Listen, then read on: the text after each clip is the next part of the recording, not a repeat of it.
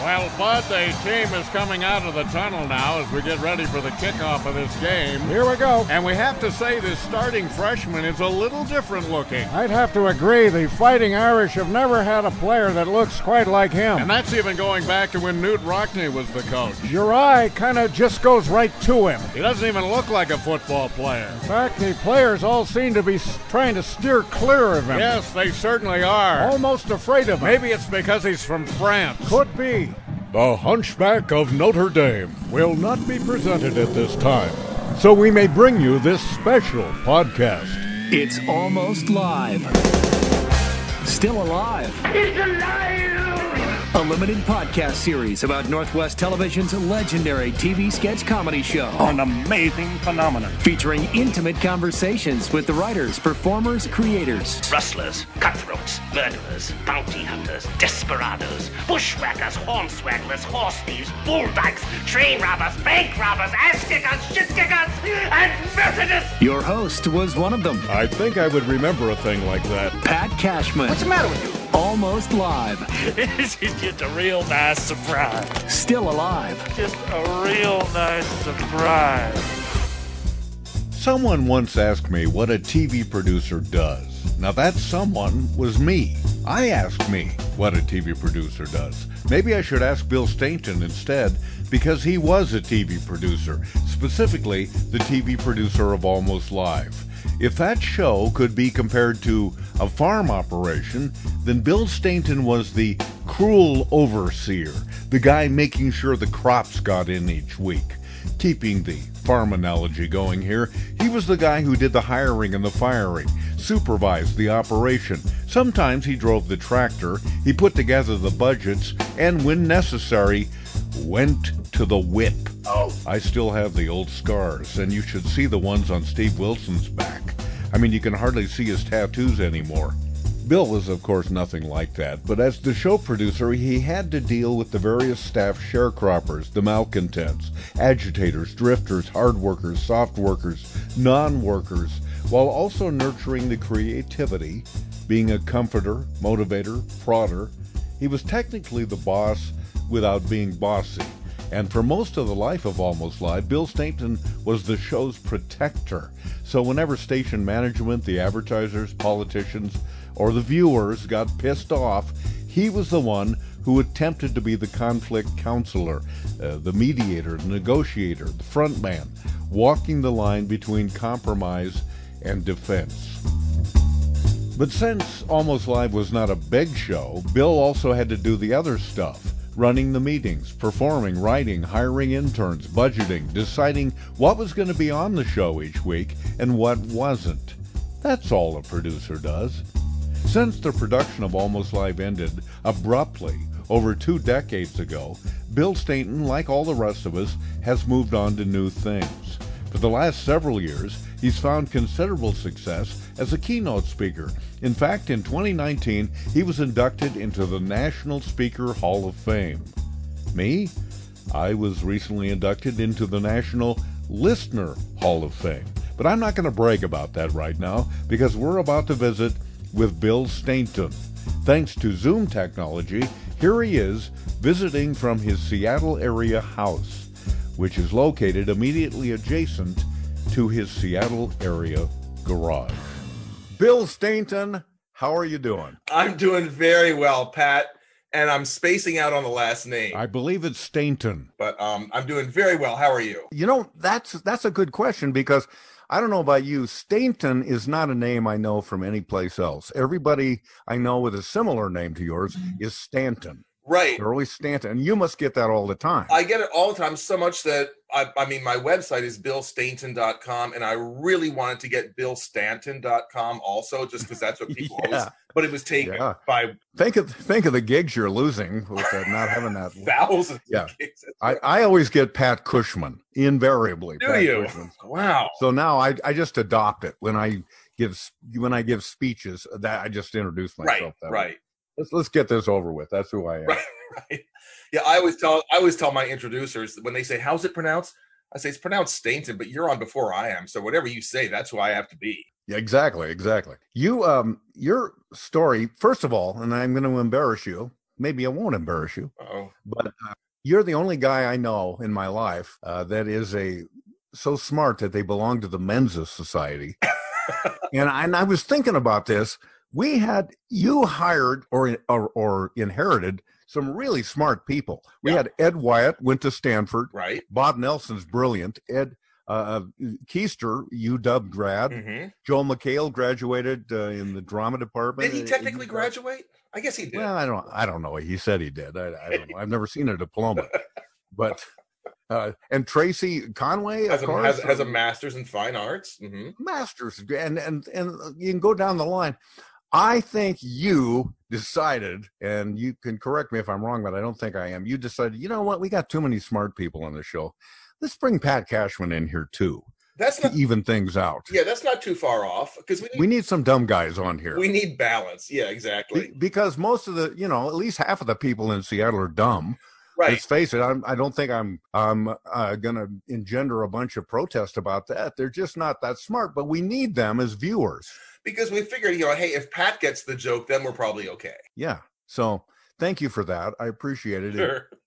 changed I'm my pretty life. sure I got into Mensa under some kind of an affirmative action program, by the way. now, how did you get to be? Well, first of all, let's back up a little bit. Where did you grow up? Where Where's your hometown? My hometown is Lancaster, Pennsylvania, Amish country. My backyard growing up was an Amish dairy farm. Are you a furniture maker? When you think of the Amish, you envision old world quality, craftsmanship, discipline, pride and dedication, tradition. I am not a furniture maker, um, Hmm. but I can. I'm pretty sure if push came to shove, I could still milk a cow if I had, if I absolutely had to for survival. All right. Good to see you. My name's Farmer Jack, and I'm here to show you how to milk a cow. I wish this was uh, not a, just an audio podcast. I would like to bring bring bring a cow into your house and see see if you still got the uh, ability to tweak the, the teats, as it were. You don't just start yanking and pulling because you got to relax her. Now, farmers call that letting the milk down. Doesn't have to be a cow. We could probably just catch a rabbit or something. I'm sure the technique is similar. So you so you, how long did you and then where did you go? Uh, uh, you grew up in that town. Did you move at all? In that town. No, I kind of grew up in that town. The first real move I had, not counting college, uh, was which which was where? Uh, two colleges. One was the hometown college, Franklin and Marshall, which is a small liberal arts college in Lancaster. Named after Bonnie Franklin and Franklin and uh, Penny Marshall. Dillon. Uh, so Marshall. actually, that's pretty good. Okay. Penny Marshall. Yeah, why not? Wow. Uh, Who knew that? Yeah. and and then I went to uh the um I went to University of Delaware, the Fighting Blue Hens. Oh my gosh, I didn't know that. Yeah, so Franklin and Marshall, the uh the mascot was um we, we were called the diplomats, which you know always always strikes fear into the hearts of your you know athletic opponents. yeah. Oh no, we're not going to play in the diplomats. We we? meet on the 50 yard line and negotiate a peaceful settlement of some sort. so we were called the dips. great. I thought, well, that's just too stupid. So I moved to another college. It's like, oh, the Fighting Blue Hens.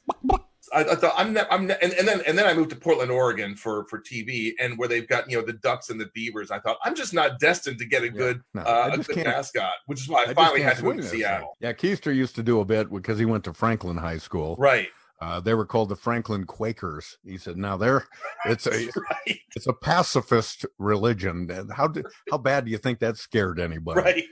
Right. field? Exactly. Um, so then, so you went to Del. Is, is University of Delaware considered an Ivy League school, or are they No. just just off the list? Uh, just off the list. Yeah, they didn't didn't quite make it uh, there. Uh, it's big. The, the, the big claim to fame from for for Delaware, at least the town of Newark, Delaware, is that it's uh, it's where George Thorogood, uh, the guy who did Bad to the Bone. Yeah, yeah, sure. Yeah, we used to hang out uh, together because he kind of liked the college. Well, of course, we were all younger then. so- They don't have a medical school there, do they? Osteopathic medicine, maybe?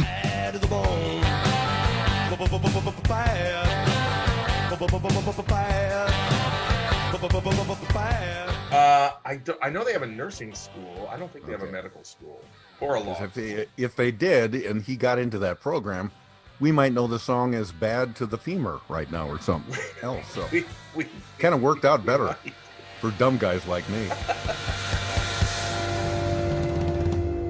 What was your uh, major? What, what did you major and minor in? I majored in international and comparative broadcast communications. So basically, I'm a Ah. communications major. Yeah, me too. Yeah. What, and and I don't know what you tell young people, but I tell I'm them not, I'm, I'm, I'm not allowed to talk. I'm not allowed close enough to talk to, uh, to young people to talk to them. well, if there's a cyclone fence in between you or something, That's I true. guess. That's but true. I, I just tell them don't do not major in communications. It's a total waste of time. Oh yeah. If you if you want to get into broadcasting later, fine.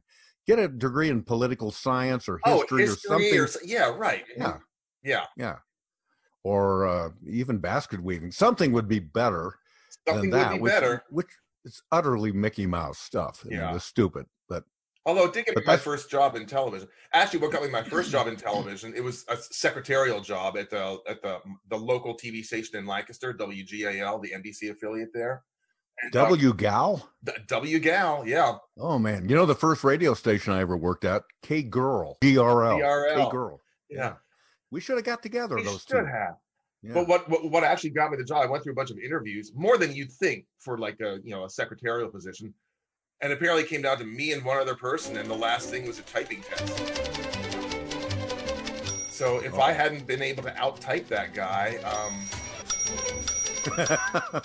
you know, Go, Bill, go! when you were going through the broadcast program Yeah. at the UD, the fighting UW. fighting fighting blue no, it's not UW, it'd be UDEL. I. Yeah, yeah, Yeah, yeah. Fighting, fighting- blue hens.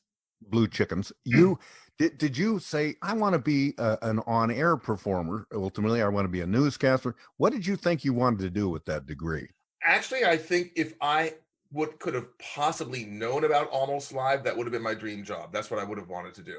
You know, I was looking at things like you know Saturday Night Live, which had Yeah. kind of just start because because they began in '75 and I graduated in '80 something or other. So you know, SNL was still fairly new, and um, that was like that. Oh my goodness, that's amazing. That would be so cool to do something like that. so that early on you thought about that so let's jump ahead uh, a, a little bit because I, I'm- so so Hey, you're why does a driving. guy and i'm a little drunk um, why does it why does a guy that is from pennsylvania what what brings him out to the west coast how'd that happen uh, a TV gig.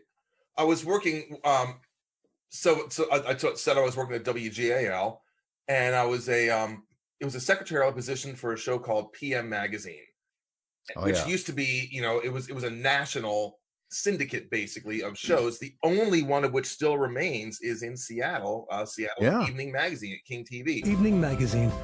Go to your happy place. but there used to be about 120 of them around the country and um i ended up producing some some pieces for for our local one that got shared on the what they call the national reel.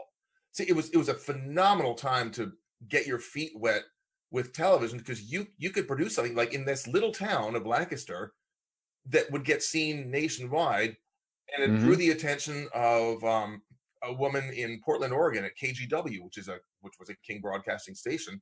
great station Yeah, and she was looking for a for a um uh, a story producer because she had just been promoted to show producer, and she was looking for somebody to replace herself. And she thought, um, God, this guy from like you know this little town keeps getting stuff on, and it's pretty good, and he'll probably work cheap. So um, so and she was right on all accounts and and she Yeah, uh sure. and she uh flew me out and um offered me the job so i did that know, for that- a couple of years yeah that stuff is is harder and harder to come by for young broadcasters who have broadcast ambitions now. But I don't know anybody that got into broadcasting for the dough. No. You, you just wanted you wanted the work. You just wanted the chance wanted show that's you. right that's right Yeah. Yeah. So you get out there and then uh you, so you're producing stories for this PM magazine show in Portland and uh then what progresses from there? I'm still trying to get us to almost live okay well so i can i can connect those me. dots really easily for you. So i, I produced stories for pm magazine um for about a year there and then a few of us at the station came up with this kind of wacky idea to to let's hey let's do a nightly game show like with a studio audience Hmm. and we developed one it was called on the spot Right now, here's the superlative host of Channel 8's On the Spot. It's, it's Larry Blackmore. Thank you, Michael Bailey, and welcome everyone once once again to another edition of On the Spot. We've got three great players, thousands of dollars in cash and prizes that we want to give away tonight. and um and we did it and so i was the i was the original producer and, and one of the, the creators of that show What was the premise of the game show? Was it a question and answer thing, or it what? was a it was a q&a trivia q&a three contestants and a host and you know yeah that kind of thing What country's flag features a red circle on a white background? Yes, Ryan. Japan. It's the flag of Japan.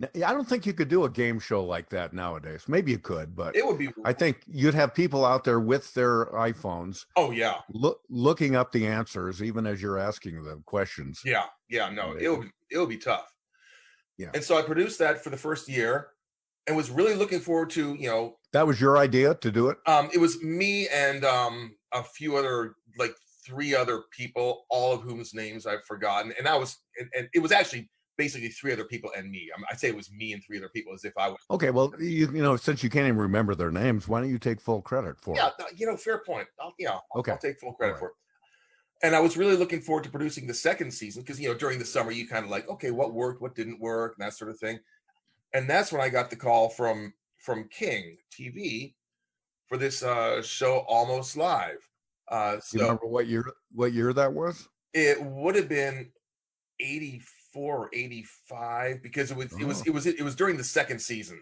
so and almost live went on the air september 23rd 1984 so this this would have been Right, you know in, right. in, in 85 or something like that and um the original producer a wonderful woman named dana dwinell um it's she she realized that this was it just was she just wasn't the right match uh, to be producing a comedy show. Uh, she I mean, she was the original producer, but she was really more of a talk show kind of producer, and Yeah. it it just I mean she's a uh, a really great person, but just it, it it just wasn't wasn't a good match.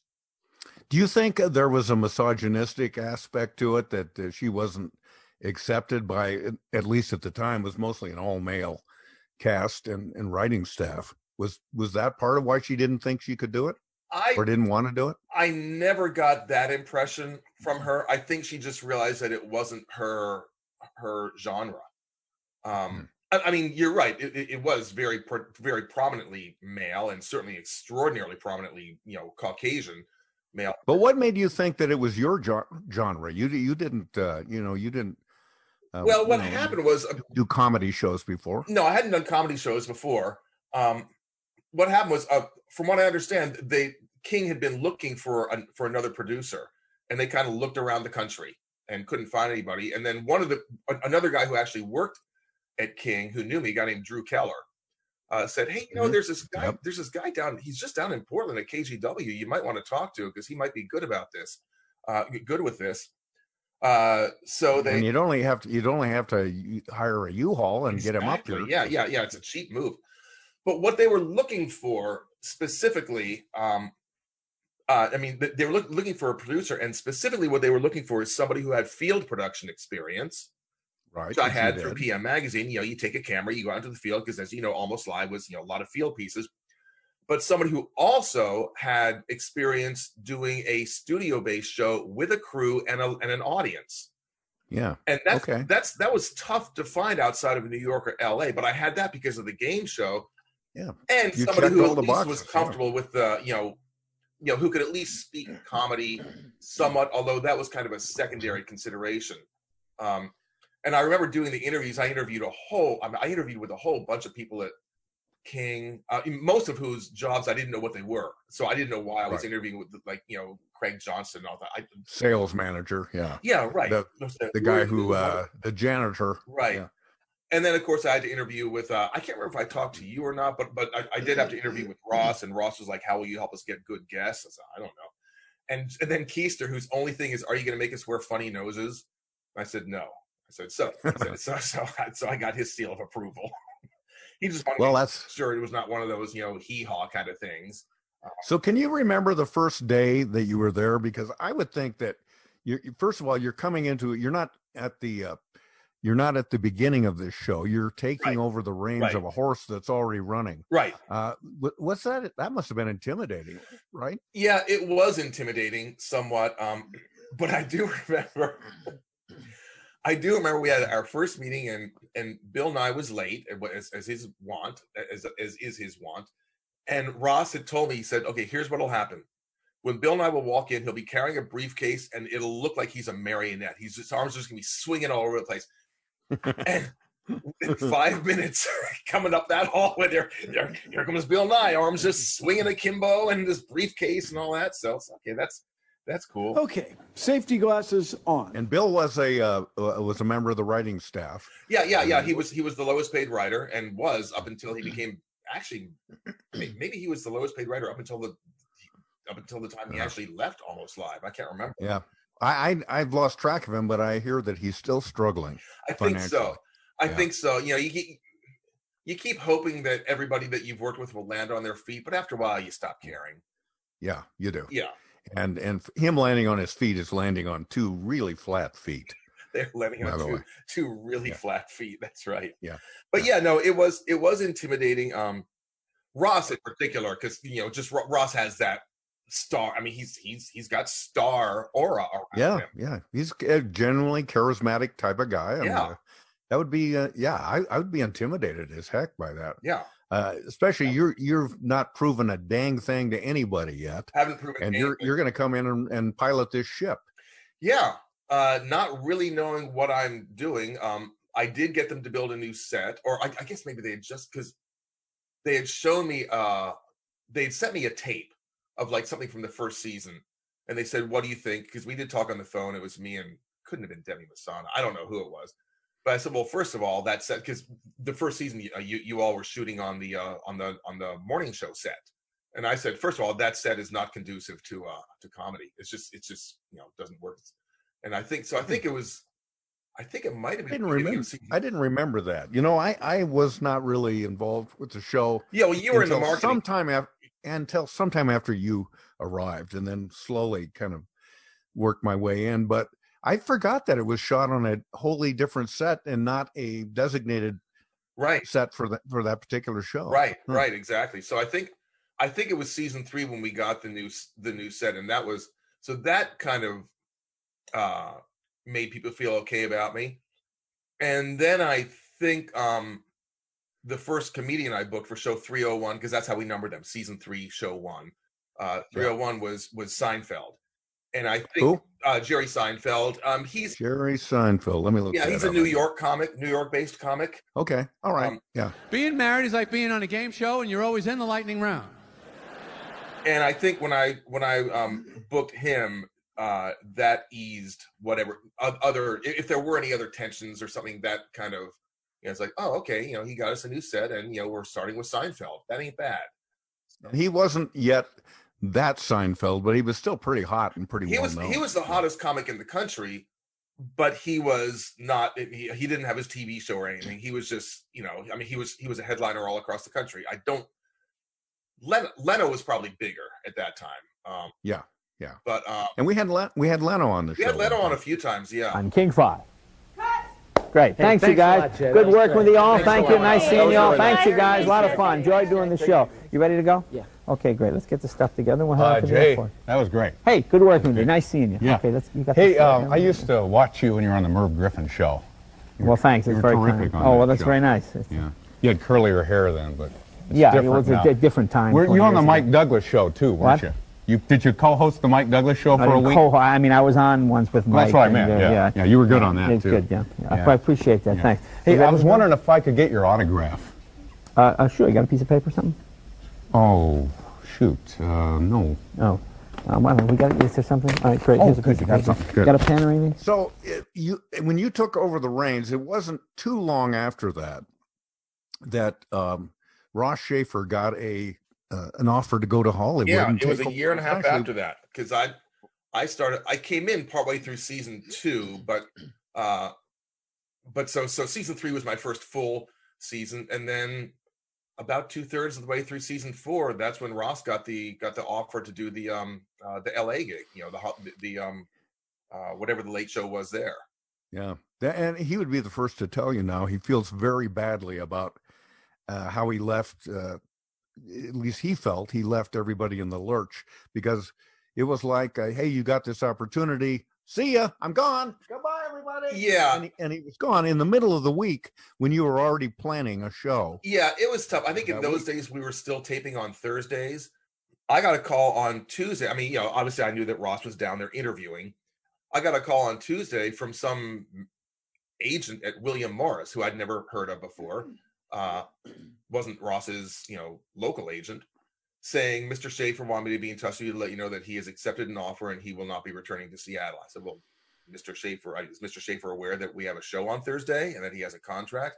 Um, uh, so yeah, that was weird. Ross, Ross and I have talked about this a couple times since, and he said, But there's been a, there's a there's a uh, conflicting story that he didn't have a contract, and that's why he was able to to to leave. Did he have an, actually have a contract? Yes, he did have a contract, and I had talked Ah. with people at King, and we all kind of agreed that look, it all could have been handled better, but we're not going to. I mean, how how can you hold this guy? I, I think it might have been Craig Smith and I talking about that. I said we can't hold him. I mean, this Craig Smith, the program the program director. director. It's too good of an opportunity.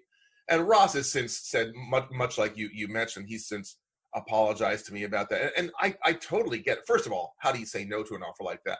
And he said everything was just happening so fast, and they just said we'll take care of it. He said, and I had no idea it was going to be so. You know, it, it was. He was he was kind of thrust into the middle of this whirlwind with which he was unfamiliar, of course, because you know he'd only done, done Seattle TV, and he trusted people to say, "Well, we'll you know, d- don't worry about it. We'll take care of all that." So I I totally get that. Totally get it. I I I, And I, think I uh, think did you host that first? Did you host the show that Thursday? No, I don't think so. I did get to host it once. You were looking for Oh, it might alt- alternate host. It might have been Keystone. I remember our. I don't know why I remember our guest was Burt Ward, who played Robin on the Batman. Yeah, no, I, w- I did that show. Did you? Uh, Burt Ward was the Because show. because that that was that was that first show. That was that was that was. Oh, okay, Show. So okay. so you you must have been hosting the first one because yeah yeah that was that was the first one. Boy, that's painful to watch. Now, tonight's guest host, I come from a small town down in Oregon, as a matter of fact, Bend. Have anybody heard of that? Yeah, it's a true story. Bend got its name when early settlers came through the central Oregon area. There was two guys walking along, and they noticed there was a river right through there that takes a big turn right there. So one guy said to the other guy, You know something? I got an idea on what we're going to name this town. The other guy said, Yeah, what do you got in mind? He said, Turn. We'll call it Turn, Oregon. guy said, No, that's no good. How about Bend? Yeah, that's a lot better. Bend, that'd work. That's the way they name a lot of small towns and places. They just call it what it is. There's a town called Beaver Marsh, because that's what's there. Uh, Grass Valley, Antelope. You've heard of Crater Lake, lake with a crater in it. And you know, there's a mountain down there called Three Finger Jack, because if you look at it, it looks like a guy holding up three fingers. Well, that. They already read this, didn't they?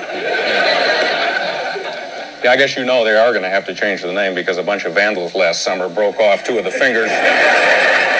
Then I think you had uh, people as varied as Tony Ventrella did a guest host We- thing. There was a guy from Real People. There Yeah, I was a, can't that remember- was I a can't remember syndicated show. His name, and there were also people coming up to me, you know, who wanted to be like, um, Pete Barbutti was interested in becoming the host. Oh yeah, yeah, yeah. Uh, He's funny. He was good. He was funny. Yeah, yeah. He really wanted to be the host. Beethoven was a genius, and nobody believed in him, but he believed in himself. And I think that's advice to all the young musicians. And Beethoven's own wife didn't believe in him. He said to his own wife, he said, someday I'm going to write a symphony. She said, you're going to write a symphony? like like people from LA were kind of finding out that oh this job's available.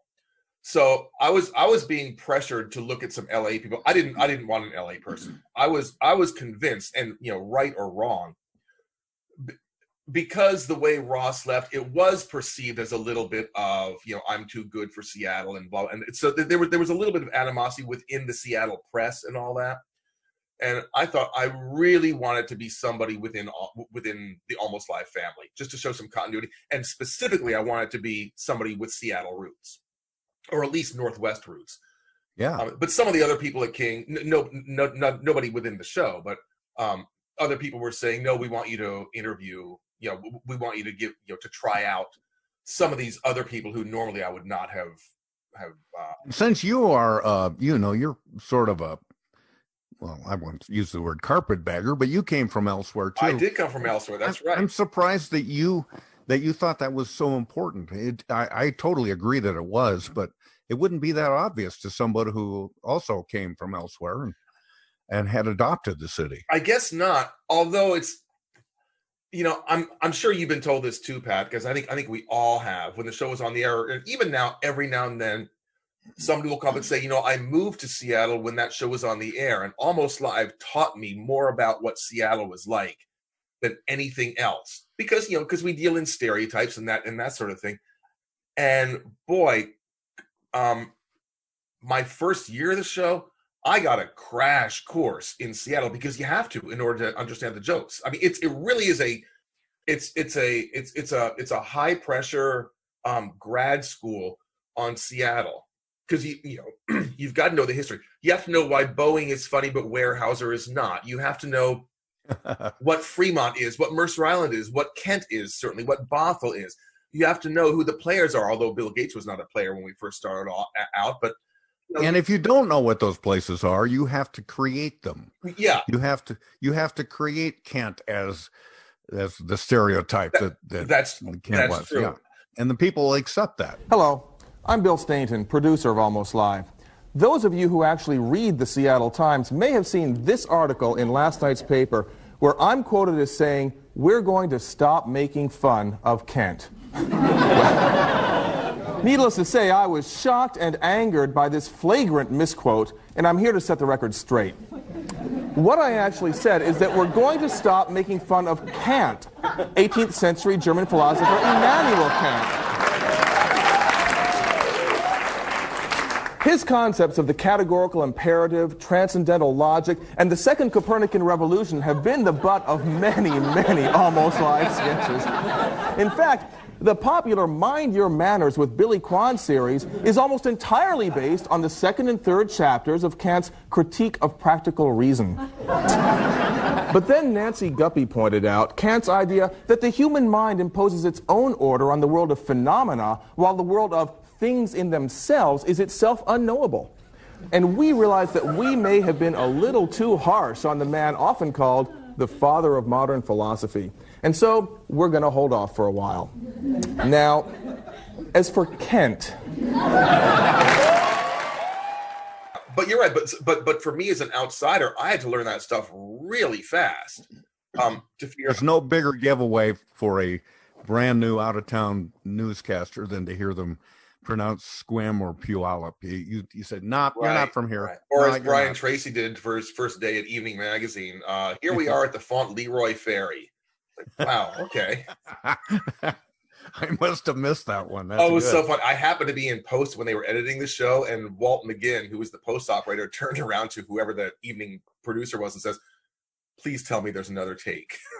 well, there are, but he says Font Leroy in every one of them. So And you know the guy that was the cameraman on that shoot could have said, uh, Brian, you know actually, no. I it's not hadn't per-" thought about that. But that's, no, I'm just the cameraman. What do I care? But I I think, just- but I think all those people were from out of town. I mean, Penny Legate and all that. I mean, they're Northwesterners now. But Yeah, anyhow, yeah. but you do learn fast, and and I and I did feel that that was really important. So, as a result of that, there was a fellow named John Keister that was on the show, right? More of the show than on the show, I guess. And he would do these bits that he called assignment danger. Oh, I love they would be- Assignment Danger. The common people of Seattle have never known what lies behind these heavily fortified walls. Until now. and and even early on because i was just an observer of the show i wasn't part of it for those first few years but every time i would watch the show i'd say this guy's stuff is the best thing on the show Yeah, there's no question. It's the funniest and most novel stuff on the show. Exactly. why don't they why don't they move him up to be on more frequently or something? I just i was uh very impressed from the start and he loved television. You could tell he was intrigued with uh you know With- uh, with- slow with- with motion what- what running things could do. backwards green screen all that stuff Yeah, he was like that. like a modern day Ernie Kovacs. Yeah, the kids need to learn about Ernie Kovacs. This is Percy Dubtown saying I'll see you just outside the bookend. Is there a concert tonight, Bruce? I'm just all over goose pimples for some Mozart.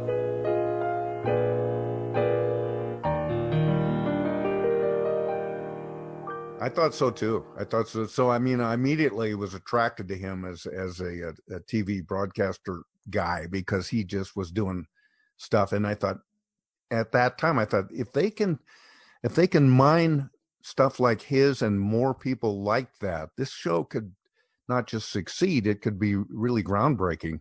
Even though it's a local show, Right. I think it could it could become a national show. It's different. Well, what I what I really liked about about John because it really it really pretty much just came down to between you and John as as, po- as possible hosts, as far as I was concerned.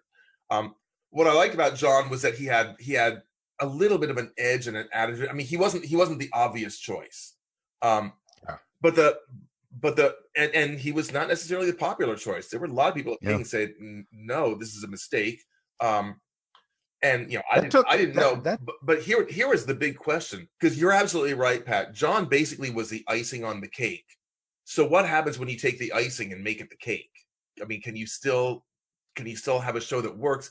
And we really fumbled through season five trying to figure that out. And I made a huge mistake uh, in in season five, uh, which almost cost the show. I mean, you know, the show almost got canceled.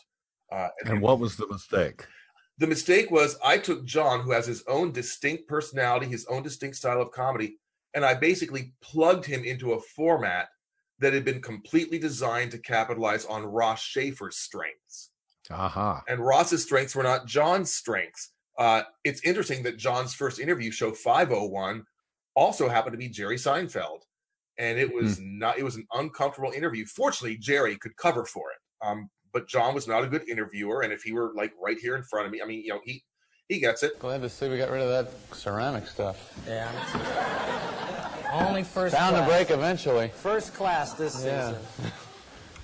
Yeah. Well, that's all the time we have. Okay, we'll be right back. Thanks for being with us. Jerry, thank you for being here on our political freedom night. Thanks. It's great to be here. Are you you interested in the elections No. at all? Not at all? Not in the slightest. That that wasn't John's skill set. John had an amazing skill set. It just wasn't Ross's skill set.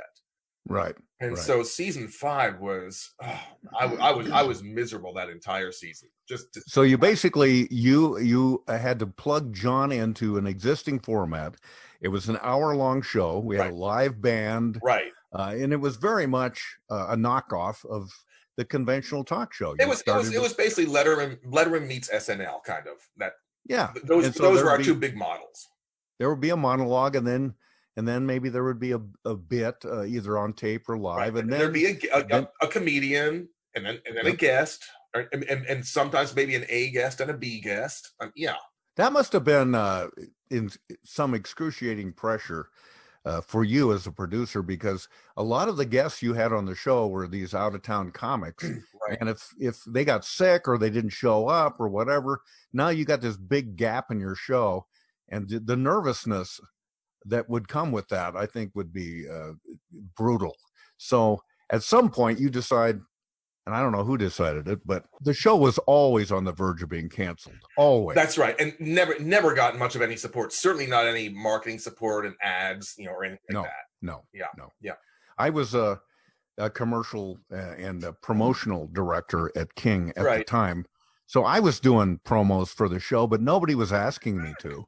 I just I did love- it because I liked the show. I still remember the first promo that I was involved in. You know, when I first came on board, we did a promo which which you wrote, and it was all of us sitting around the writers' table, and it was like, well, what if what what if we make this character, you know, more like this? And somebody said, what if you just shut up?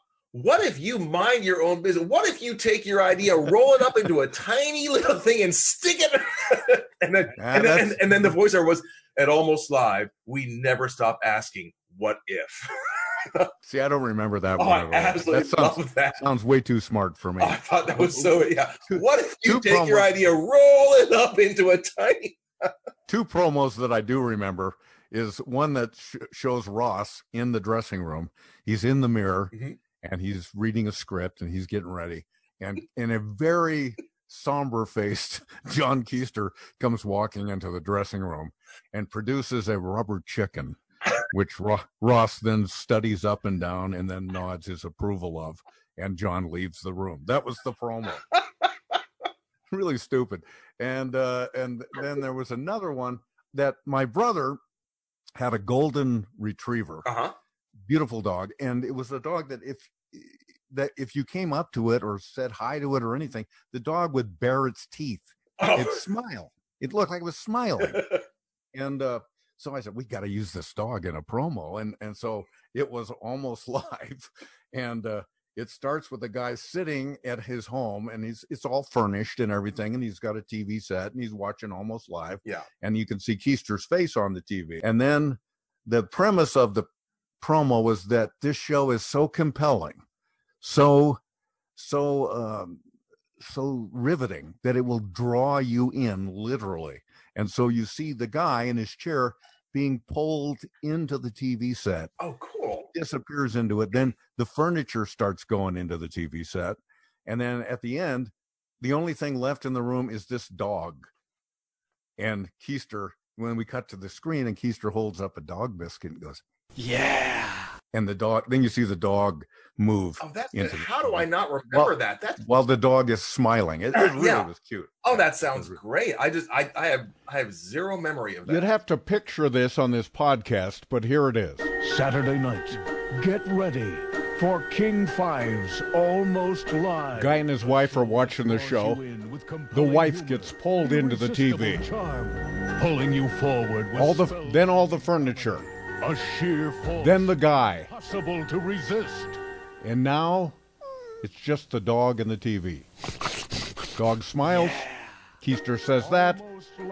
And the dog gets Saturday pulled into the TV. on King. Yeah, it's it's a pretty good one. It's, Yeah. it's just funny. It's just stupid. Yeah. But uh, uh, so hey, uh, so let's ju- let's let me talk a bit. And I, I there's a guy named Brian Johnson that wrote a book Yeah. about Almost Live a few years ago, and I just recently reread it, and I have to say he is a good writer, and he did a really nice. he did job. a great job with it. Yeah, I mean his his opening preface is is really really great, uh, but he he talks uh, about this infamous Space Needle bit, yeah.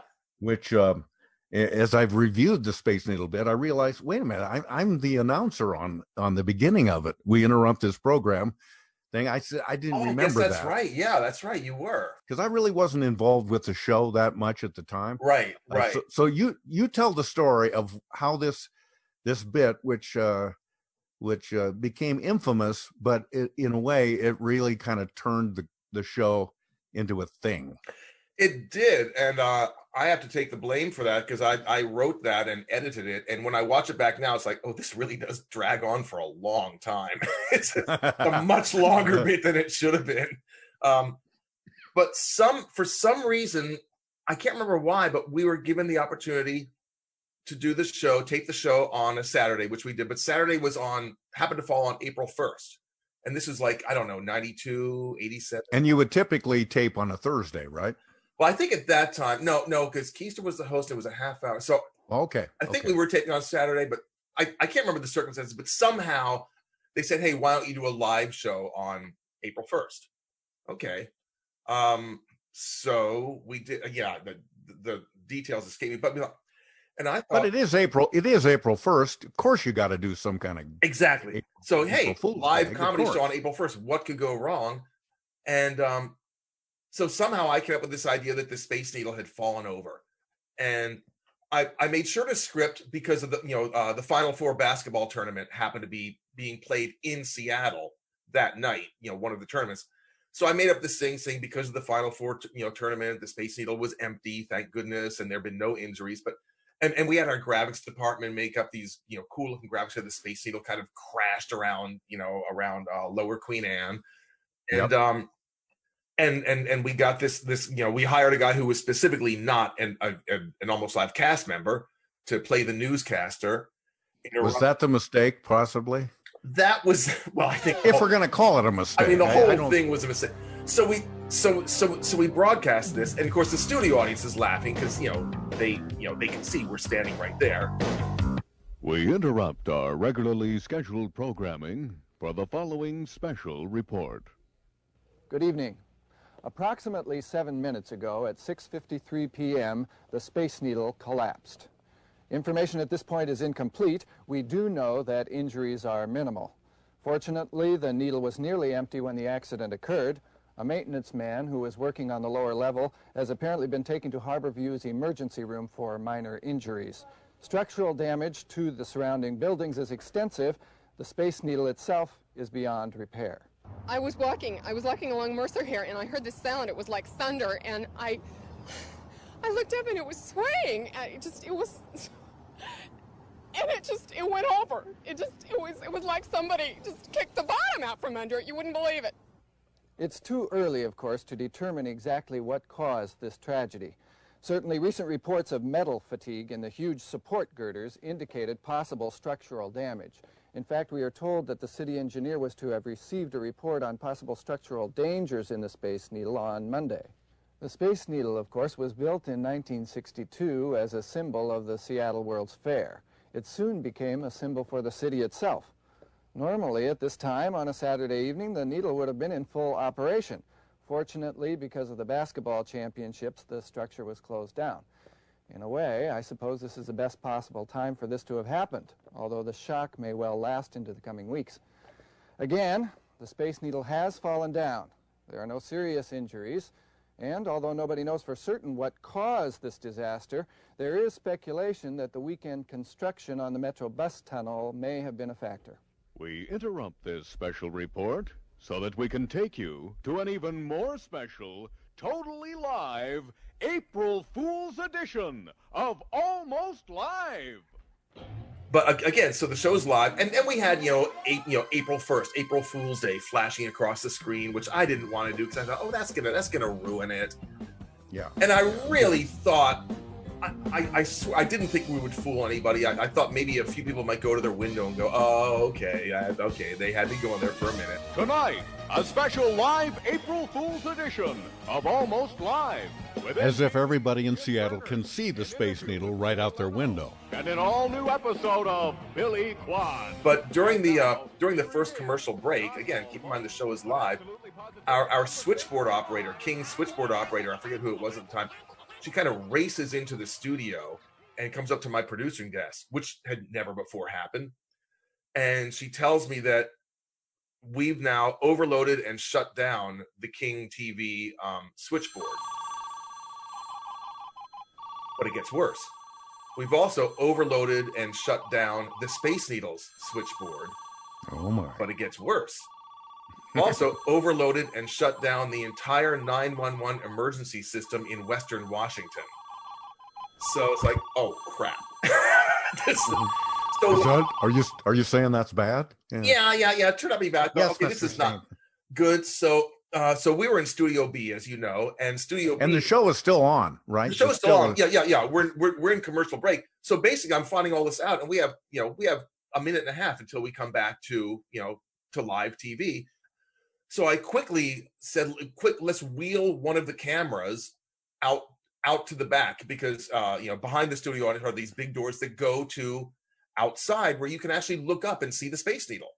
Right. So we actually right. came back, and John, you know, John's the host. He said, "Okay, so we're getting some people, blah blah," and um, you know, we're concerned, but th- there it is. Here's a live shot. The Space Needle's there. It was a joke. We're sorry, it's a joke.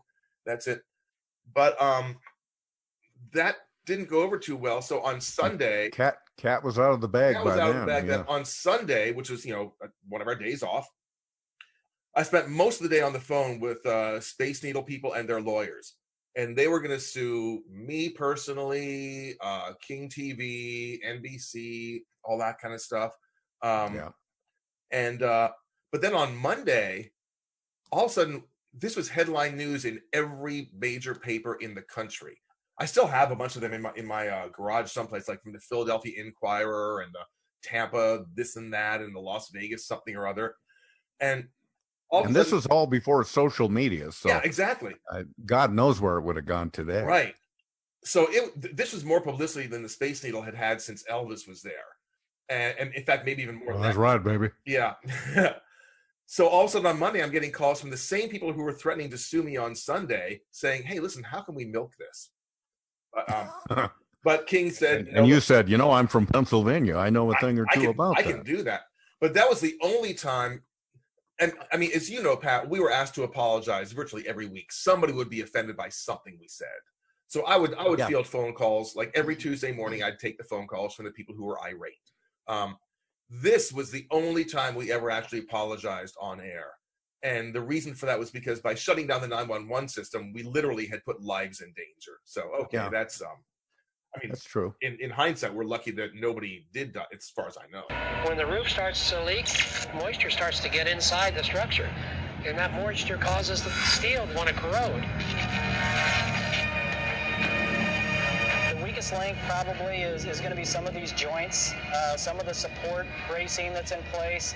You know, those are the kind of things that have the most opportunity for corrosion to kind of get into some cracks, take hold, and then expand from there. The symbol of hope and progress from 1962 gives up the fight.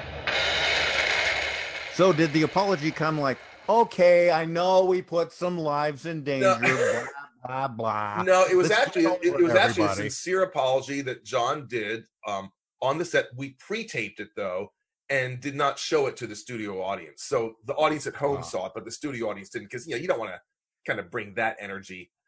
God, that was smart. That was smart thinking. Well, you know, we learned because I think I don't know if it was that year or not, but there was a time. You know, we used to have the studio audience come in and they and they stay in the audience lobby until it was time to bring them into the you know into the studio. Right. And do you remember the week? there was a week when, for some reason, the AIDS quilt was being displayed in the audience lobby. So here, like for like the the forty minutes before they come in for a comedy show, our studio audience is Oh, just no. there with the AIDS quilt, and that's just it doesn't set up the right context, really. Before we bring you into the studio for tonight's show, everybody, right. let let's show you a screening of Schindler's List.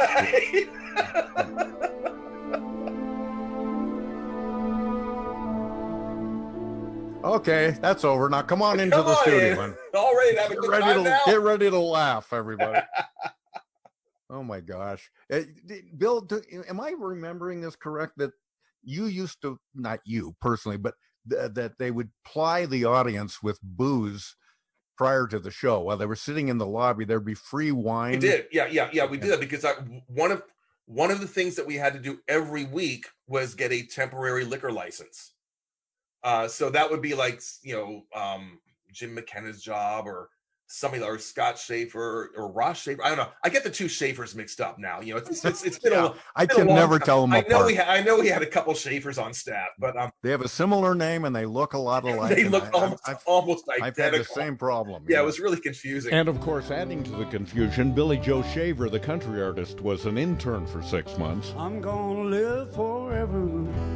I'm gonna cross that river. I'm gonna catch tomorrow night. but um uh yeah no no we would like every uh you know the day before we would get a temporary liquor license which, which you could do and then we'd serve them booze and that started to become problematic so we stopped doing that after a while I think I asked Steve Wilson about this, and, and my memory was that it ended when a guy a guy out in the audience uh, uh, had a Technicolor yawn, shall we say, in the middle of the show. uh that's possible. Was- boy i don't remember that but We i had to stop the swear that did not happen Uh, well, Yeah. I like I like that it. actually you know, know, I want to tell that. actually, I, I'm going to keep telling that story. I actually think that otherwise. did happen. Come to think, it's it's it's so weird, Pat. With a show like that that was on for so long, 15 years. There's so many. I mean, you'd think something like that would stand out, but there's so many experiences like that, or you know, similar things. I remember almost falling off the top of the space needle because I was. We were for some reason we were jumping up and down on top, literally on the roof of the space needle in gorilla suits, and I started to towards the edge. of course, it's got to be a gorilla suit. Yeah, of course. Is there anything funnier than a gorilla suit? right. Maybe gorillas don't like Maybe them, so. but uh, But there were like three or four of us uh, jumping up and down. I, I don't remember what the bit was, but I started to slip, and those and those suits are not built for traction.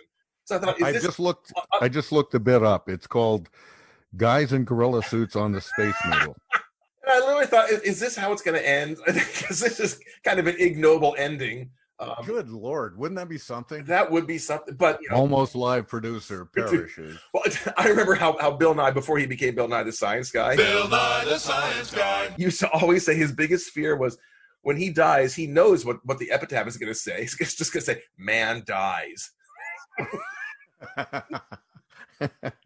well, I guess if you fall off the space needle in a gorilla suit, you've at least got a better than even chance that you might survive because there'll be a softer landing. It would be a softer with, landing with the gorilla suit, but nah, they can't. yeah, can't but the problem is, you know, people guess, "Oh well, at least you know, at least he died doing what he loved." It's like what? He loved wearing a gorilla suit. Yes, it was yes. weird. It was his dream. He always wanted to wear a gorilla suit, and if possible, off a towering edifice. Off the space needle in a gorilla suit. You wrote uh, and produced a lot of bits yourself, so not you that had- many. I mean, not compared to you. Oh my goodness, you were. That was my job. That, that, you know, well, you- I guess had- there is that. you had to produce the show. I, I wasn't producing the show. I had time. Yeah. But um, you you um, you produced some of the funniest stuff ever, and my alt I I would put this in my top five, maybe even wow, maybe even higher than that of of favorite bits from Almost Live. And and I don't know where you came up with this idea, except that I know you have a, a wonderful uh, appreciation and affinity and knowledge of the Beatles. That's true. and in fact have built a, a second career uh, around I did. much of that. And um, Yeah, the Beatles basically bought my house. is, is Ringo still in the basement? Yeah, I can't get him out. Come on. Yeah. So so um, but the the bit was well, you explain it. I it's called uh, Maraca Master, I think. Oh, And we- yeah. um, We had this guy. We had this man that worked in the sales department at King TV. right. That, that we decided to talk about the Letterman influence. We decided he is kind of our Larry Bud Melman. He was our Larry, but yeah, yeah. His name was Del Loader. He's wonderful man. was- Just passed away a few months ago. Yeah, um, the one of the greatest people. Just you just look at him and you know. I mean, talk about avuncular and just Yep, a, a really gentle person, not loud. He's just like he, he he's the kind of guy who would kind of like fade into the background. Any party, he, he if he, if he were ever to go to a party, he would just be you know. Oh, I didn't even notice him. You know, he just so um. I've been doing. I, I it probably came from some. What a lovely tribute. Yeah, isn't it? though? Eminently forgettable. Eminently forgettable. Mr. Del Loader, everyone. But I no, but I, I know what you're saying. You what you're saying is sweet and it's true about him. Yeah. And he was just eminently castable because he was perfect for certain things. Was yeah, absolutely. So um I've been you know I I I'm, I am a, a student of the Beatles in every aspect of them, certainly their music. And as, as a musician, as somebody in music, you always hear about, oh yeah, well, I mean, you know, you know, if, you could only, it's too bad because the bass was really kind of buried in the mix, but it's really good. Or oh, you know, Ringo's drumming in this song is buried in the mix. So that's kind of a music, you know, buried in the mix. You taught me that uh, this uh, that uh, for example uh, in this in the masterpiece A Day in the Life, Mhm. you had he said listen to the decay of the strings at the very Oh, the end of very the song. end, yeah, yeah, You yeah, can that hear a guy 41 second fade out. Mhm. You can hear him shifting in his metal chair. Yeah. Maybe maybe we can hear that here. Yeah, yeah, yeah, yeah, yeah, exactly. It's that kind of thing. They got to listen very closely right around here. Hear that? I think that's a very cool piece of trivia.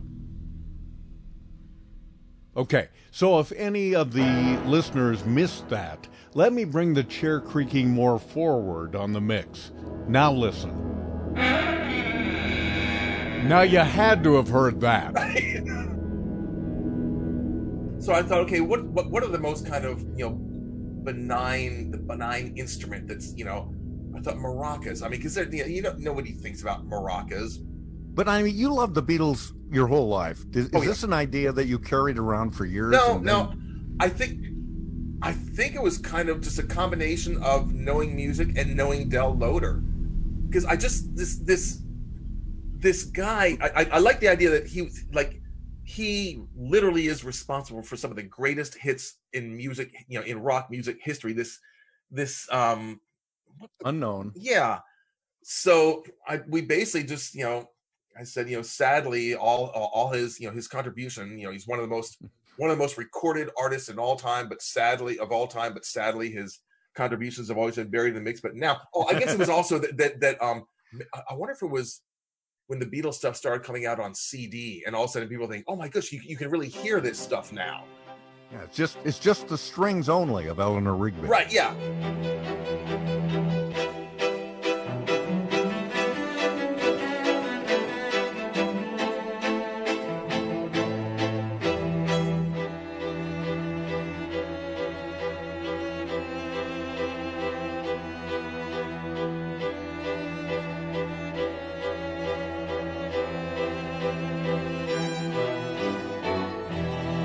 Now it's like but now thanks to the wonder of like digital technology you know we can you know finally give him the credit he's due. And you have all these songs like um oh, what were some of the songs that i i don't know but i, I know it ended with stairway to heaven. Is that is it ends with and she's uh, buying a stairway to heaven. And then these maracas. Then, yeah sadly they were buried in the And then and then at the end of it, you have him say, "I hope you enjoyed Oh, music," that's or right. something like that. I hope just you so- enjoyed listening to this as much as I like. That's right. He's saying it in such a wonderfully understated and undynamic way. It just it makes it so hilarious. Yeah. Now, the album you've been waiting for by the man who has performed on more hit records than any other living artist. Yet, most people don't even know his name. He's Bob Peterson, master of the maracas. Tragically, his inspired contributions have always been buried in the music mix. Until now. Using the latest advances in digital reprocessing and the original master tape, we've remixed these timeless classics to give Bob Peterson the prominence he so richly deserves. You'll hear, for the first time, his legendary performance on Jumpin' Jack Flash.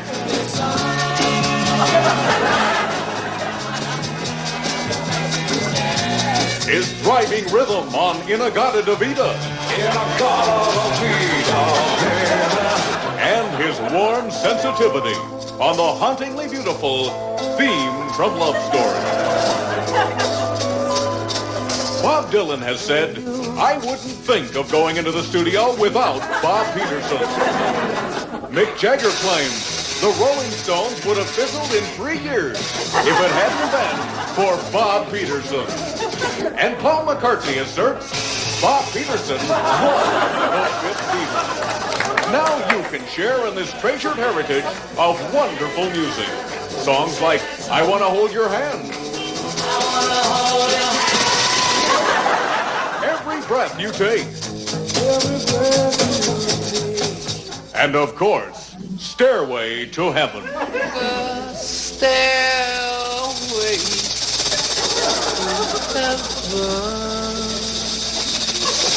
These are some of my favorite songs. I hope you enjoy listening to them as much as I enjoyed recording them.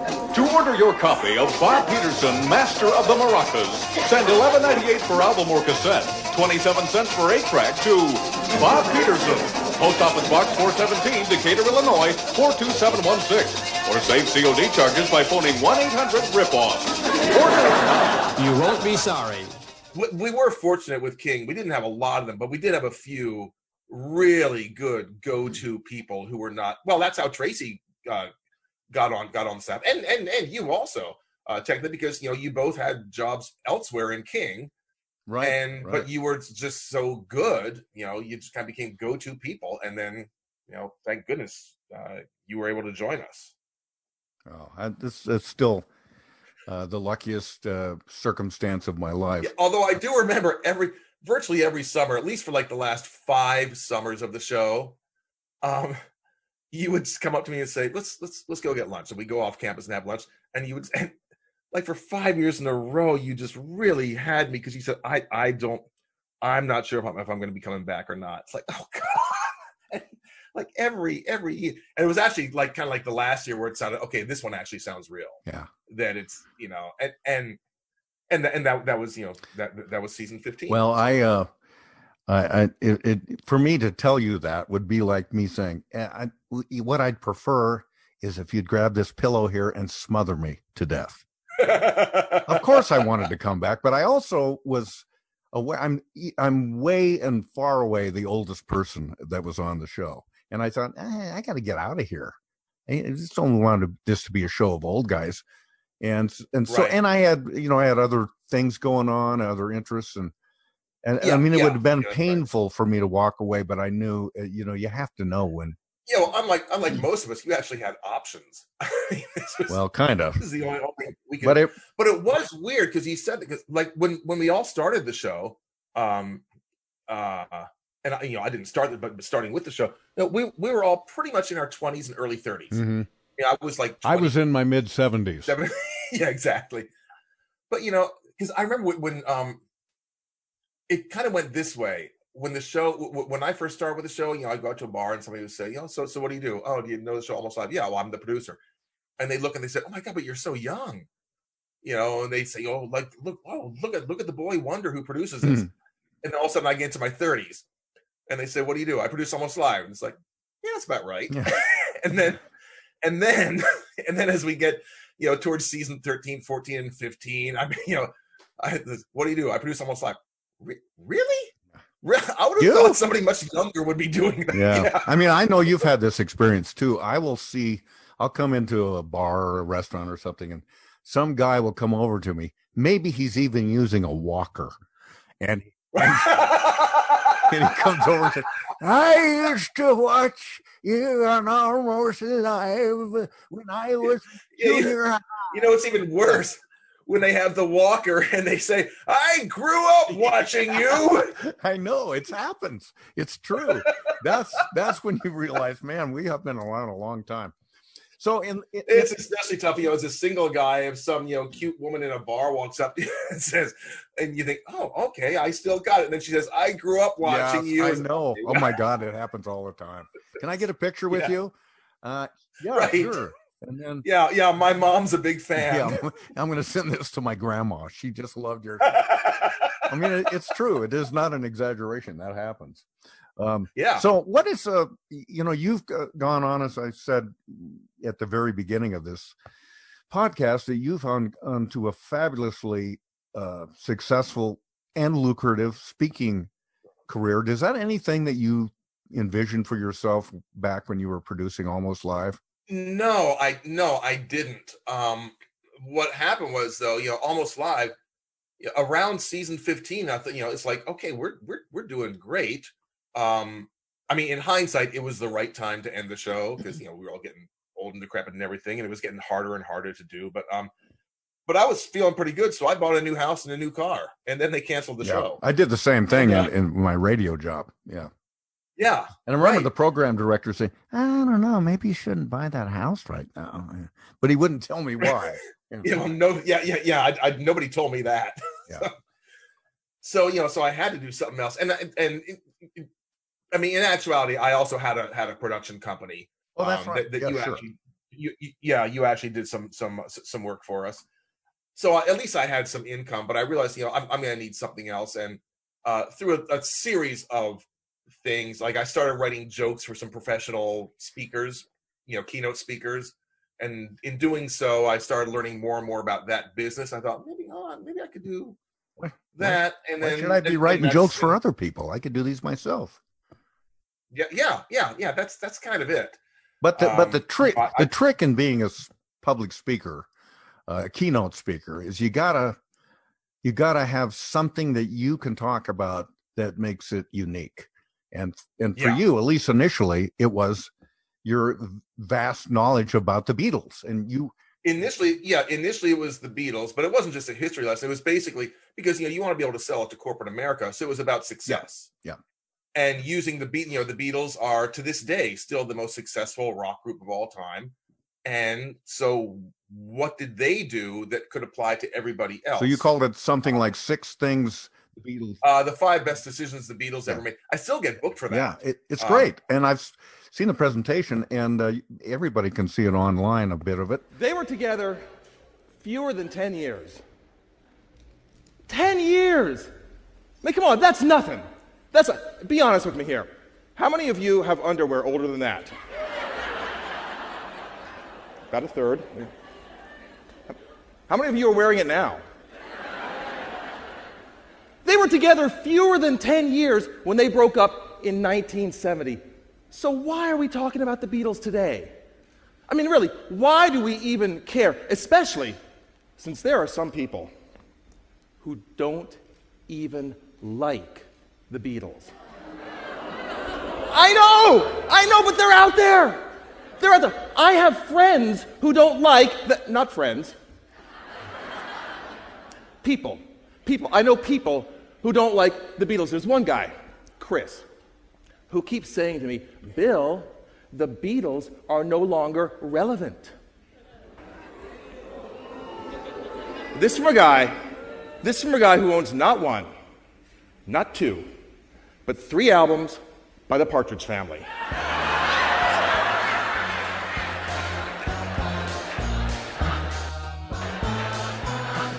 Did you even know they had three albums? Right in the middle of a good dream, like all at once I wake up from something that keeps knocking at my brain. So yeah, that was so that's it. And, and then from then I've, I've morphed recently. It's not really that much of a morph uh, into kind of focusing exclusively on innovation, creativity, and breakthrough thinking. Because that's that's what we had to do with Almost Live. I mean, we had to we had to create, invent uh, a new show every week on demand, whether we felt like it or not. So you still do some of the Beatles stuff, but uh, have you ever thought about doing a keynote uh, based on the group Bread? I love bread. I love bread. Hey, have you ever tried? Oh, Brett. Yeah, there we go. That's- I remember you did a bit where you're walking around musing about the song Diary. Uh, Oh Brett. yeah, yeah, yeah. Bob Nelson wrote Yeah. that one. Yeah, it was like you found her diary. I mean, this Yeah, was questioning. back then. People actually knew the song, but you found her diary underneath a tree. Uh, Yeah, part of the song played. I found her diary underneath. It. Let's see. You found her underneath a tree. Uh huh. Uh huh. More like uh, you know in her sock Yeah, drawer. you just found it, did you? Yeah, yeah you just have. Oh look! Oh look! There's a book. It's her diary. Yeah, yeah. That's funny. I found her diary underneath the tree and started reading about me. You found her diary underneath a tree. You you just found her diary underneath this tree. Okay, all right, fine. Let me let me just understand this. Let me let me get this straight. You were just walking along, minding your own business, and you just happened to walk by this tree and oh oh look, oh look, there's a diary. Okay, all right, mm-hmm. And then you open it up, and my God, look, it's her diary. Oh, and look, she's written about you in here. Huh? What are the odds here? What are the chances? A billion to one? A trillion to one? I bet I can guess what she's written about you, too. Could it possibly be that you're a poor, delusional loser who likes to go poking around in other people's business? Huh? Huh? Is that what's in here? Or maybe, maybe her diary was never underneath the tree in the first place, huh? Yeah, that's kind of what I'm thinking about this. That's kind of where I'm leaning here. Maybe it was, oh, in her drawer, perhaps? Perhaps in a locked drawer in the bedroom of her apartment, huh? And, and maybe you picked her door with a screwdriver or, or a credit card, huh? Or, or maybe you just busted out her entire window while she was at work and just crawled your way in there. Is that how it went? Maybe the lyrics should have said, I found her diary underneath some socks because I'm a bastard who doesn't give a damn about anybody else. Huh? Not quite as catchy that way, though, is it, Mr. Breadman? Don't even get me started on Baby, I'ma Want You. And started It, it was, but yeah, yeah. Nelson wrote that. I was always shocked when anybody who was a good writer like you or Nelson wrote something and said, well, "I want Bill to do this." Like, like you. Oh my gosh, I will still never forgive me for this because you wrote Elvis Oh, I'm and made me I'm do so it. sorry. Bill, I, I I'm sorry you brought that up, but it has to be acknowledged and it has to be I I I have to do a I don't know why you didn't do it. I I couldn't sneer like Elvis. I didn't know. How, I don't know why how you wrote that and went. You know what? Stainton. Yeah, yeah. He's the Bill, guy. for this. Bill, we could have put Laurence Olivier in that role. It would still have stunk. It was a lousy bit. Uh, and then, of course, who's on camera that has to take the heat for it? You. No one knows that the idiot Right. Cashman wrote this lame bit. He was a Santa's helper who became an international sensation. Here comes Santa Claus. Here comes Santa Claus. Right down Santa Claus Lane. He was the tiny little toy maker who became a music legend. Bells are ringing, children singing. All is merry and bright. Hang your stockings and say a prayer. Santa Claus comes tonight. He's the one they called Elvis. Christmas without you.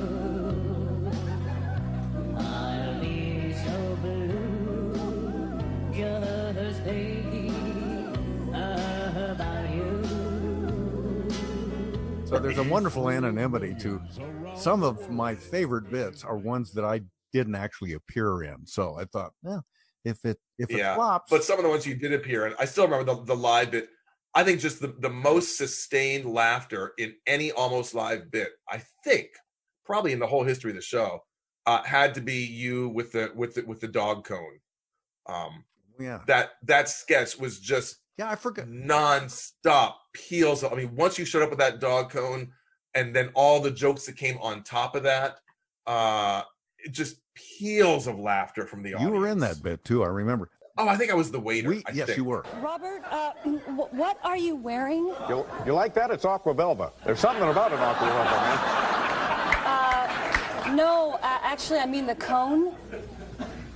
Is it that noticeable? Yeah. Hey, waiter. Yes, sir. Could we get some of those oysters on a half shell and your best bottle of Chardonnay? Certainly, sir. Yeah, you don't need to yell, by the way, waiter. You're coming in just fine here. Uh, and this was said in the book that Brian Johnston wrote, and he said that he what he liked about the show and what his friends liked is that this show had sketches that had actual endings. They they led to a punchline or an ending, uh, unlike Saturday Night Live. So many of their things just they Right, kind of say, right. "Okay, we're done, wrap it up." And so, uh, for a lot of stuff that I wrote, I don't know how everybody else operated this way. I would I would develop what was the ending of the bit and then work backwards. And so, Oh, that's interesting because the endings were always the toughest, which is why we did so many commercial parodies. yes, Because because because commercials have a nat you know you know you know available now. It's you know and there there that's the ending of the sketch. But that's interesting. I didn't know you. I, I don't think I knew knew that you worked that way. That's that's really cool. Can you give me an example? Uh, geez, I, I, um, uh, well, uh, I would say uh, the uh, uh, bit I uh, wrote called Roscoe's Oriental Rug Emporium Oh, was was Oh, based on wow, just a yeah. simple stroll through uh, Pioneer Square, and I kept noticing. I mean, you talk about the you know in in you know going into your list of the top ten. Roscoe's Oriental Rug Emporium is easily in my top ten and probably in my top. Oh, that's nice. Roscoe's Oriental Rug Emporium is saying, that's it, it's over, we're done, time's up, farewell, so long, toodaloo, we're out of here. We really mean it. No kidding. This is really it this time. I know we've said it before, but this is the real deal this time. Uh, yeah, but I, I just knew that how I wanted it to end uh, with the graphic opening uh, again. You know, doing somewhere right. else after this guy's Yeah, yeah, yeah. Reopening. uh, emphatically opening- said we're, we're opening finished in- and we're done and that's it. So shave your big fat bottom down here, PDQ, because I swear, if your dawdler things around, you'll be SOL. Right, right. It sort of speaks, I guess, if you want to look at it in a more grandiose way, to the the indefatigability of the American spirit. Damn it, we're not gonna finish. We are gonna be back, and this will prove it. Going out of business since 1957. Uh, one more thing I wanted to ask you about, and thank Uh-huh. you for your time today.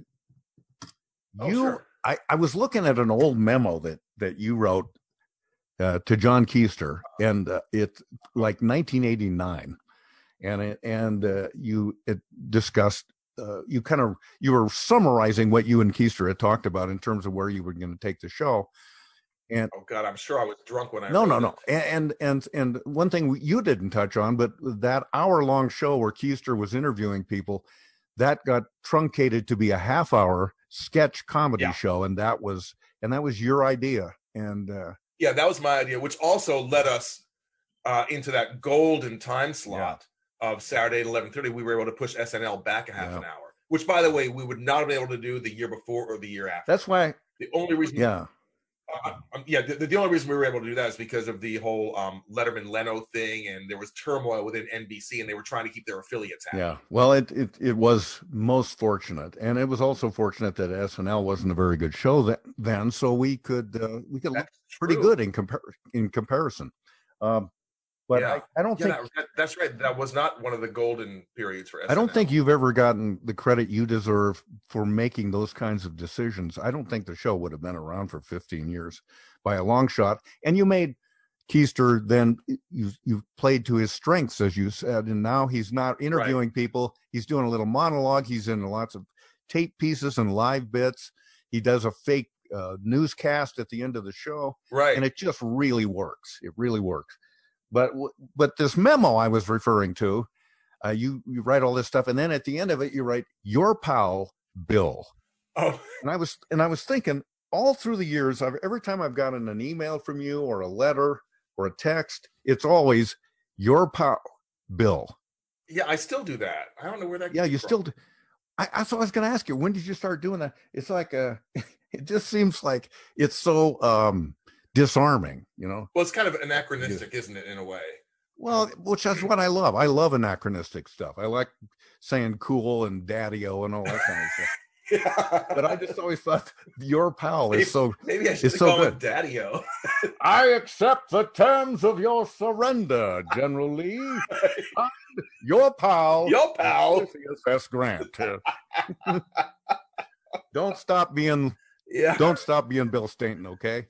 Yeah, I don't know when I I, I, probably started doing that in well, it couldn't have been college because there wasn't email in college. Uh, I don't think. You could give somebody some really bad news. I'm afraid we're gonna have to terminate you from the show, and we're also going to cut off your right leg. Your pal, Dr. Bill Stainton. I wonder if I did it because I actually did have to terminate a few people from the show. I, I no, I always did that face to face. Oh no, you should use a tweet. Always do it by tweet. Always do it, but if only that technology had been available to me back then. Yeah.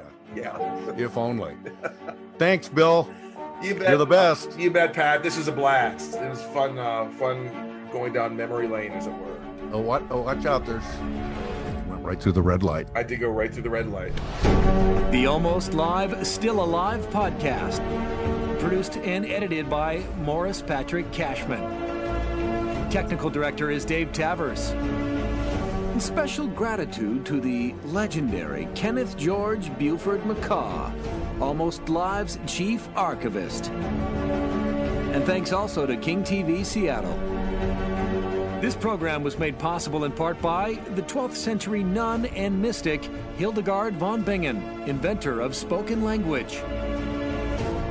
And by Emil Berliner, creator of the microphone. And I'm your announcer, that kid from Sluggy, Chris Cashman.